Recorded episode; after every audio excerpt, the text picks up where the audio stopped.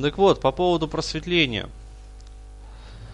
В нашем мире очень многие думают о том, что просветление это результат такого тяжеленного труда над собой. Что это вот есть как бы такой вот камень-булыжник, который надо полировать. Вначале даже не полировать, а гранить. Вот, потом надо полировать, потом надо осуществлять трансмутацию, чтобы превратить его в алмаз.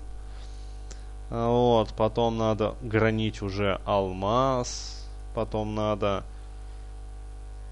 полировать полученный бриллиант, и вот тогда в итоге тяжелого, кропотливого труда он в итоге засияет. Наконец-то. Но я считаю, что это неправильная метафора. И опыт, в общем-то, просветленных всех времен и народов, вот, всех стран, убеждает нас в обратном.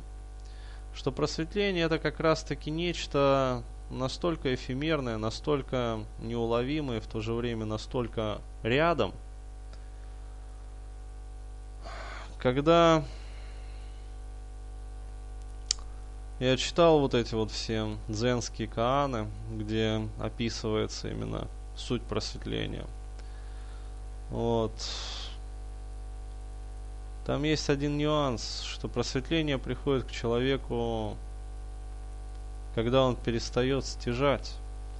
Совершенный путь не знает трудностей, кроме тех, что ничему не может отдать предпочтение. Вот.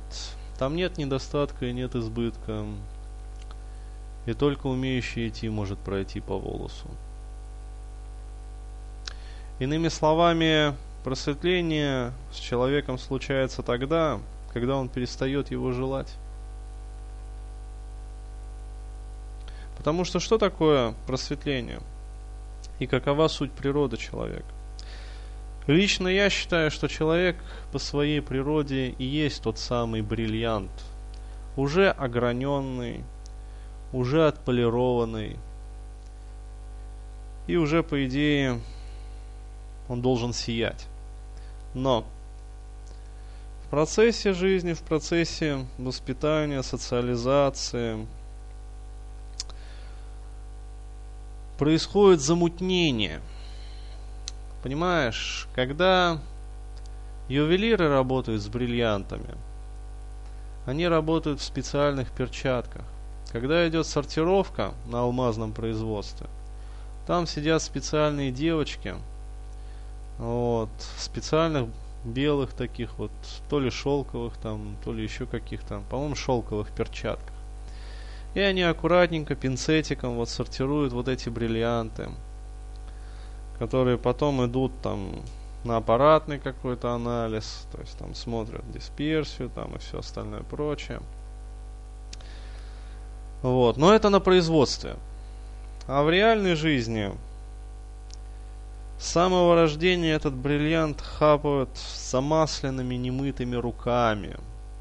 Лапают его, роняют на пол. Иногда бьют головой об косяк. Вот, иногда делают что-то еще. Но чаще втаптывают в говно. И через какое-то время, очень-очень быстро, этот сияющий бриллиант начинает покрываться слоями вот этого вот жира, пота, всякого прочего социального и внутрисемейного дерьма. И через какое-то время смотришь, лежит воняющий булыжник. Вот. Этакий, извиняюсь за выражение, конский котях. До которого не хочется, естественно, дотрагиваться. И который, к тому же, еще и смердит во все стороны. Ужасно. Вот. И вот приходит определенный возраст, и этот конский котях начинает пытаться себя рихтовать огранить, заняться спортом, улучшить фигуру, пойти на фитнес, заняться плаванием, пойти записаться на йогу, начать практиковать трансцендентальную медитацию. Вот, получить три высших образования, выучить четыре иностранных языка. Ну и всякая прочая лабуда. Но проблема в том, что он как был катехом, так Катехом и остается. А для того, чтобы ему засиять, ему не нужно ни заниматься трансцендентальной медитацией, ни идти на йогу, ни даже изучать нормы и морали, этикета и нравственности.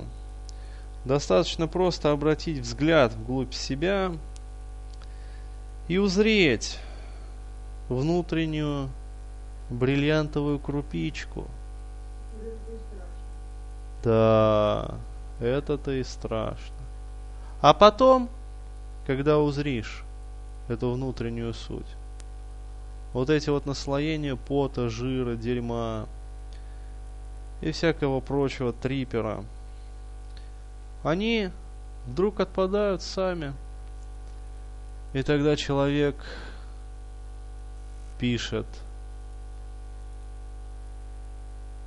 я увидел, что там сидит старик во всем своем домашнем уюте.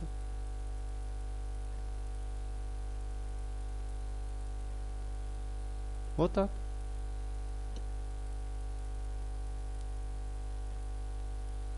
Просто очень многие отшелушивают эти слои дерьма уже к старости. Вот. Но можно раньше. Можно раньше. Окей.